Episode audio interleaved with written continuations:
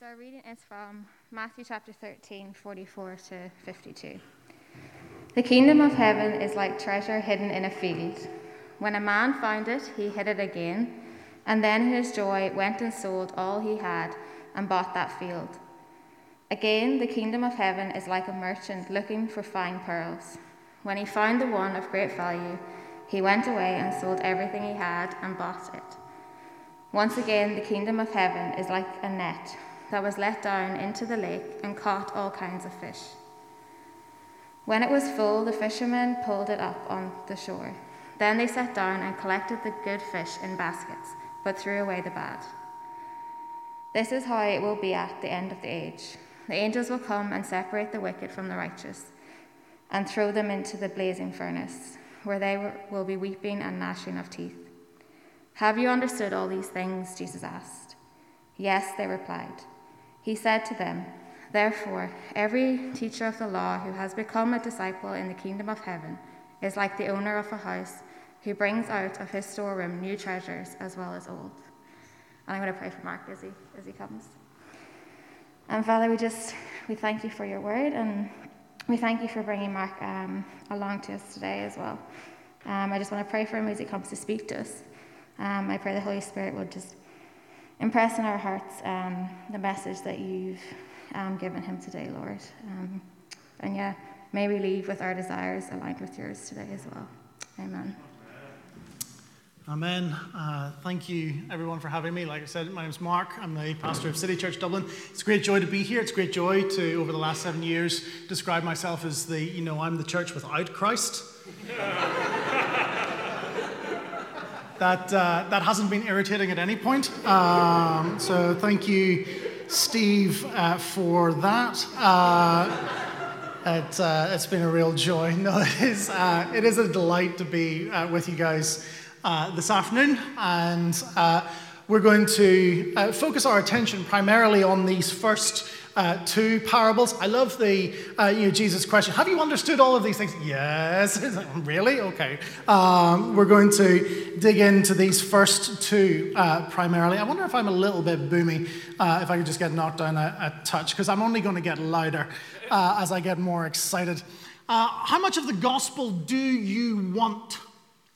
Uh, I don't know if you remember growing up, going into those sweet shops that had the big jars, and uh, you would go in and you would pick uh, your favorite sweet, whether it was millions uh, or the cola squares or strawberry bonbons. Those are my particular ones that I go to. And the shopkeeper would weigh you out a particular amount. You'd be like, oh, I'd like, uh, I'd like a quarter ounce of this, or I'd like half an ounce of that. Back when I'm showing my age back when we worked in ounces uh, up in uh, Northern Ireland. Uh, but maybe you think that uh, the gospel kind of gets rationed out like that. How much of the gospel do you want? Well, maybe you're sitting here this afternoon and you're thinking, well, I don't want any of it. Uh, like it's not to my, it's not to my taste in the same way that clove rock might not be t- to your taste, uh, but you prefer midget gems or something like that.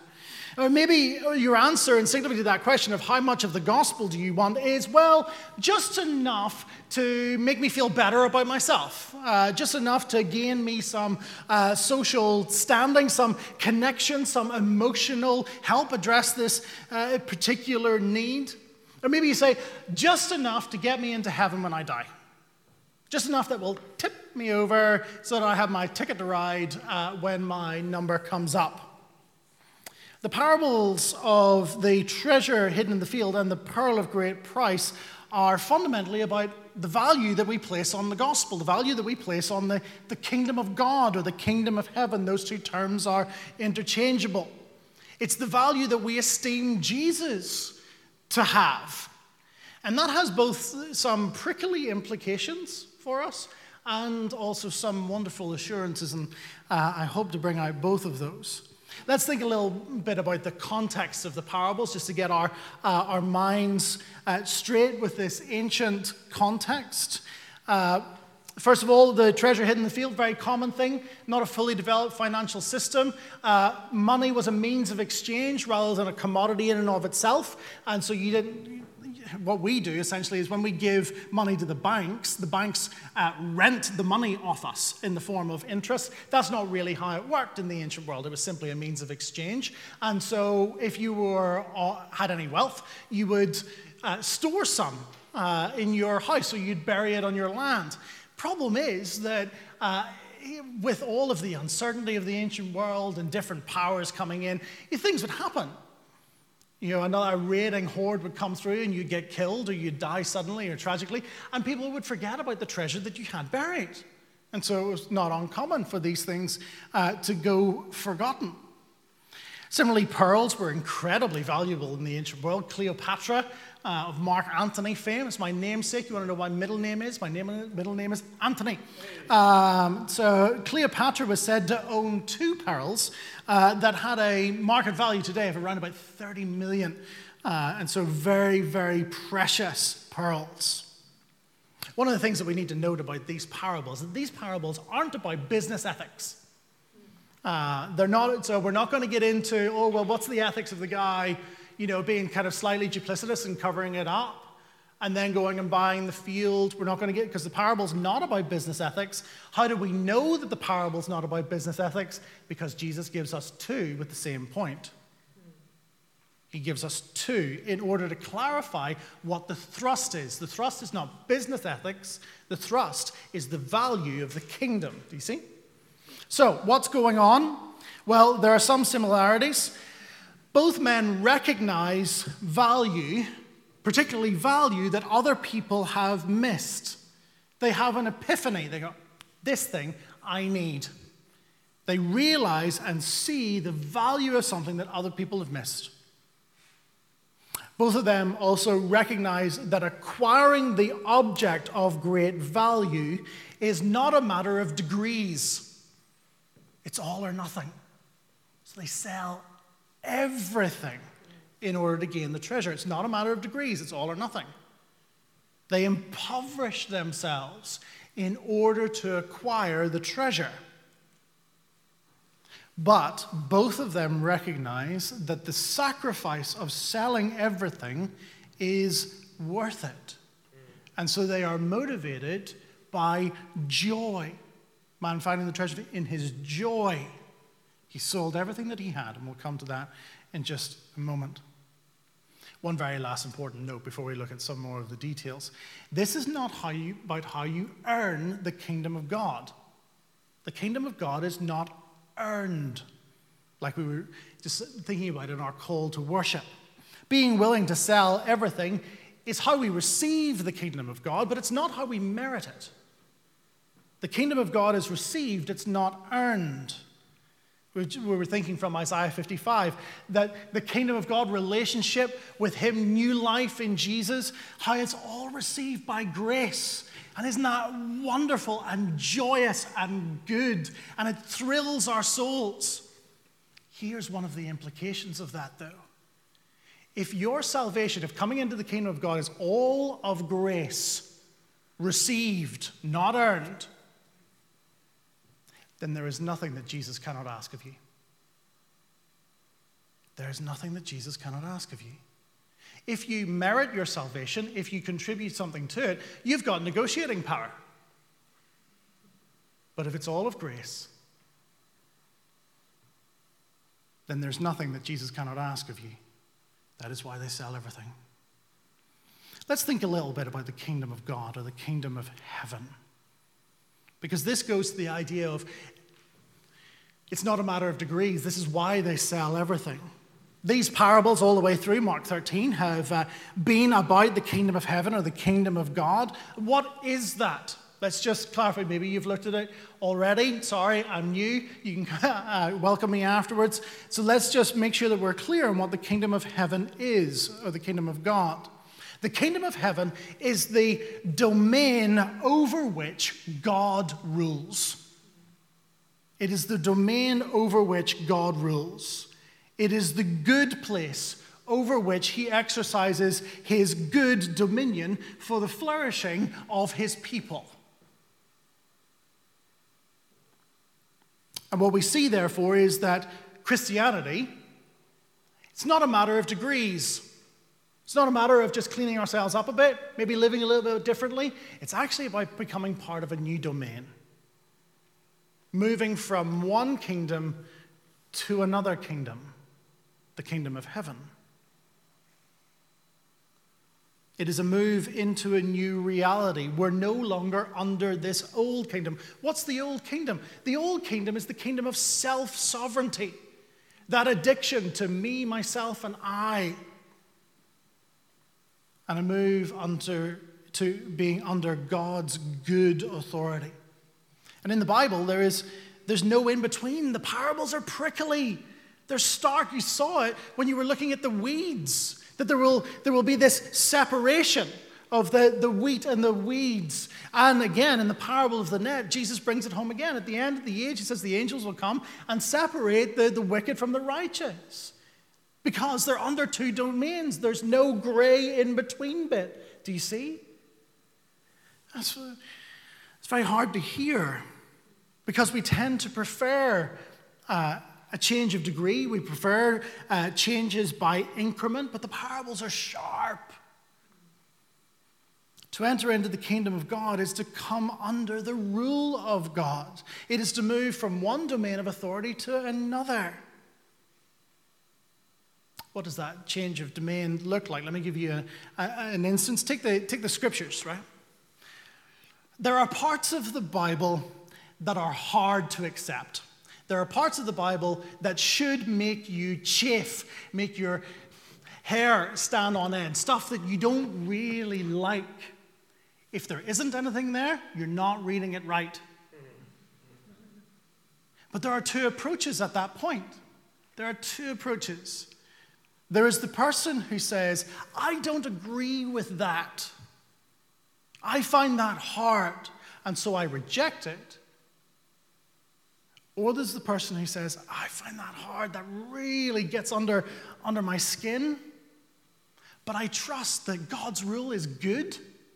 Normally, we think of authority as a bad thing, so we need to clarify God's rule is good rule. It is for the maximizing of your flourishing as human beings. And so we say to ourselves, I know that God is good, I know that His rule is good, and so I find this hard but I'm going to continue to follow him and pray that he will lead me into greater understanding. That's what it means to be no longer under the domain of self sovereignty, but in the kingdom of heaven. Do you see? The first person still has themselves as the center of authority. They judge, they evaluate the scriptures. The second person has God as the locus of authority, and the scriptures judge and evaluate them. Do you see? Judge and evaluate their reason and experience. You can, you can do theology one of two ways. You can do theology from the earth up, or you can do theology from heaven down. You can either look at the world and your experience and project that upward and say that's what God's like, or you can do theology from heaven down. That is what it is to be under the domain of heaven, under God's good rule. And the only way into the kingdom, secondly, is to be willing to sell everything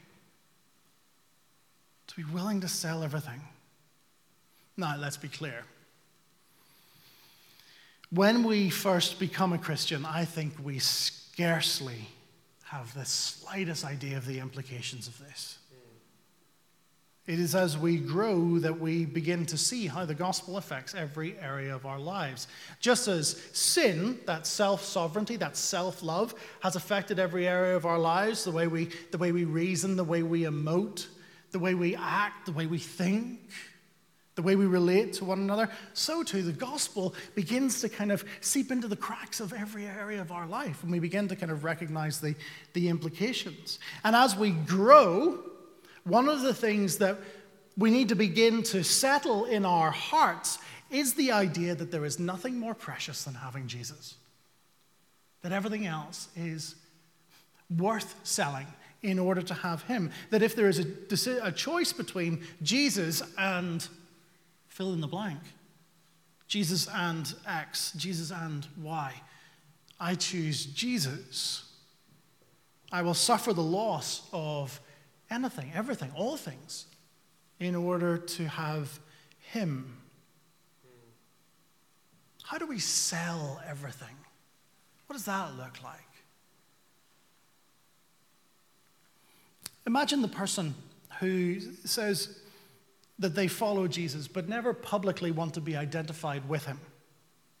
I'm not saying that everybody who follows Jesus should be uh, terribly obnoxious in the workplace and, uh, and bring every conversation uh, round, kind of ham fistedly round to the gospel. But uh, there is also a time when actually, no, I need to be identified with the kingdom. I need to, I need to be able to uh, be okay with saying, no, actually, I'm no longer part of this domain. I'm part of the, the domain of the good rule of the king. Imagine the person who never wants to publicly identify themselves with Jesus. What's the issue there? They're not willing to sell their image. They're not willing to sell the opinion of others in order to have Jesus. Maybe that's not what it is for you. Maybe it's not your image. Maybe it's your money. Maybe it's your comfort. Maybe it's your sexuality. You say, if following Jesus requires me to lay that on the altar, then I might. I mean, what's going on with Abraham's sacrifice? You know, the, God calling Abraham to sacrifice Isaac. Say, Abraham, are you willing to sell everything? I've given you your heart's desire. Are you willing to sell everything? If you say, I can't lay that aside, then you're not willing to sell everything. Or flip it around the other way. Other people say, I will obey if. If I get this, as long as I have that, then there's something that you want more than Jesus. You're not willing to sell everything. Do you see? Think about what you're saying at that point. You're saying that there is something more precious, more life giving, more nurturing, more salvific than Jesus something that you're not willing to lay down. John Lennox, the uh, Oxford mathematics professor and uh, an apologist, uh, tells the story of uh, being a, an undergrad at Oxford and being invited to one of those swanky dinners that apparently they have in Oxford. I think they have them in Trinity too, but uh, uh, I'm sure they're not as swanky as in Oxford. Uh, and uh, being seated next to one of his math professors, and it brought the conversation round to the gospel, and his professor began to kind of bristle slightly and move the conversation on very quickly. And at the end of the meal, Lennox was heading back to his, to his rooms, and the professor stood at the door of, of his study and said, Lennox, come in a minute. And he was there, and so were other, other faculty members. And they said, Lennox, you have a wonderful, promising career ahead of you. You can go really far in this field. Put aside the God stuff. Let that go. Stop banging on about Jesus. Do you know what Lennox said? Lennox said, Sirs, there is nothing greater that you can offer me than that which I already possess. Do you believe that? Do you believe that if you're under the domain of the king who loves you, that you possess the greatest thing in all the world? Willing to sell everything. And then finally, and this is the good news. We sell everything in order to gain unassailable joy. The good news is that Christianity offers us a joy that cannot be taken away from us. Note that the story doesn't say they sold everything with weeping and they did it begrudgingly, but you know, as, as they saw the, the money come into their account, they got a bit more joy. No, Joy motivated the selling. Do you see? In his joy, he sold everything. In his joy, he went and sold all he had in order to acquire the field that had the treasure in it. Why? Why did joy motivate the purchasing of the treasure? Because he knew what was coming when he acquired the treasure. He knew the surpassing goodness and delight and joy giving nature of that treasure, of the kingdom of heaven. You can still have joy even when you sell everything in your life. When you lay it all on the block, you can still have joy knowing knowing that the treasure is coming to you, knowing that the treasure is yours and that you can possess it. Knowing that that it is yours in part now and will be fully at the consummation. That is the, the promise of the Christian. We taste these foretastes of the kingdom. You experience it now as we lift up our voices together and, and feel the sweetness after such a long time being apart from one another. It's a sweetness of life together. It's a foretaste of heaven, it's an echo of the kingdom. And we know that there's more coming. We know that the full consummation is on its way. And so we get joy now. It bubbles up inside of us, it begins to, to snowball. We get joy and that's what allows us to lay everything else aside for the joy of knowing what it is to be part of the kingdom. This is why Christians can have joy even when they suffer loss, even when they suffer tragic loss, loss of career, loss of standing, loss of health, loss of loved ones. Why? Because the source of our abiding joy is not a circumstance, it's a person. It's not a circumstance, it's a person kept in heaven for us. This is what makes Christian joy unassailable. So, how can we grow as we finish? How can we grow in this joyful anticipation of all the things that God has prepared for us in the kingdom of heaven? How can we grow in that joy that makes us willing to lay everything aside? Can I encourage you to count the treasure of the kingdom, to see the value of the kingdom? This is what, this is what Paul does at various points in the New Testament. He actually weighs up his sufferings with what's waiting for him. And so he says in Romans 8 18, I do not consider the sufferings of this present age worthy to be compared with the glory that awaits me. He says, I've looked at all the stuff I've gone through, and I've realized that the kingdom, what I'm going towards, the glory that awaits me, is more precious, it's more valuable. I've counted it, I've weighed it. Count and weigh the blessings of the kingdom. Chew them over in your head, chew them over in your heart, and you say, Oh, it's just words. It's just words. How can that help me? Words spoke the universe into being.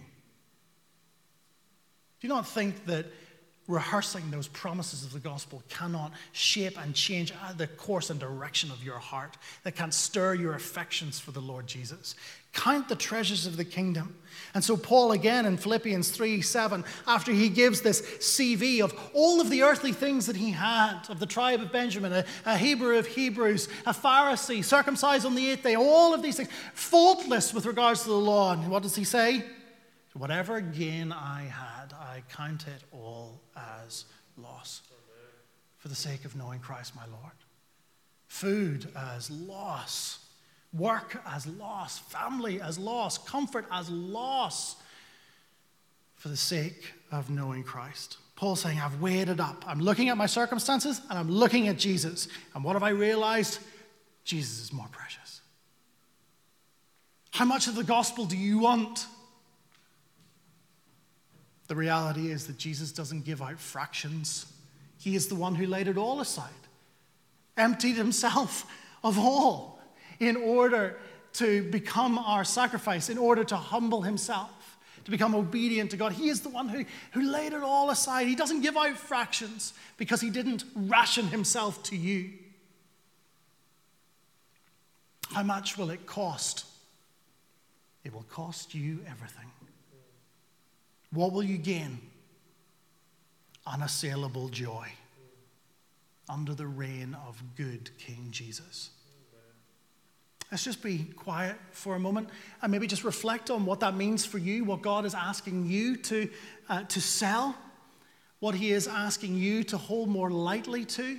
You know, that, that hymn that says, uh, Lord, when I, when I cling too tightly to what I have, wrest it quickly from my grasp. What are those things? And ask God that we might know, more fully know the unassailable joy of the kingdom of God. Let's just be quiet and invite Andrew up, and I'll lead us in a short prayer.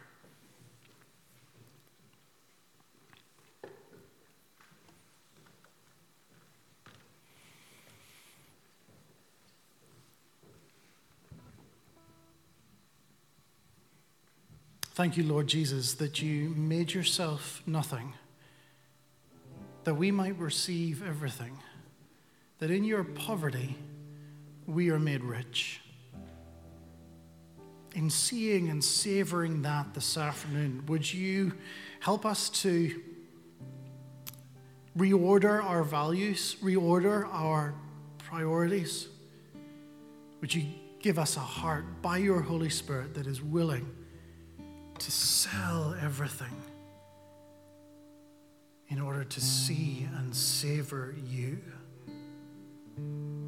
May we know what it is to flourish under your good rule in the kingdom of heaven. And may we know it now. And may that spur us on until we see you face to face. We pray it for your glory.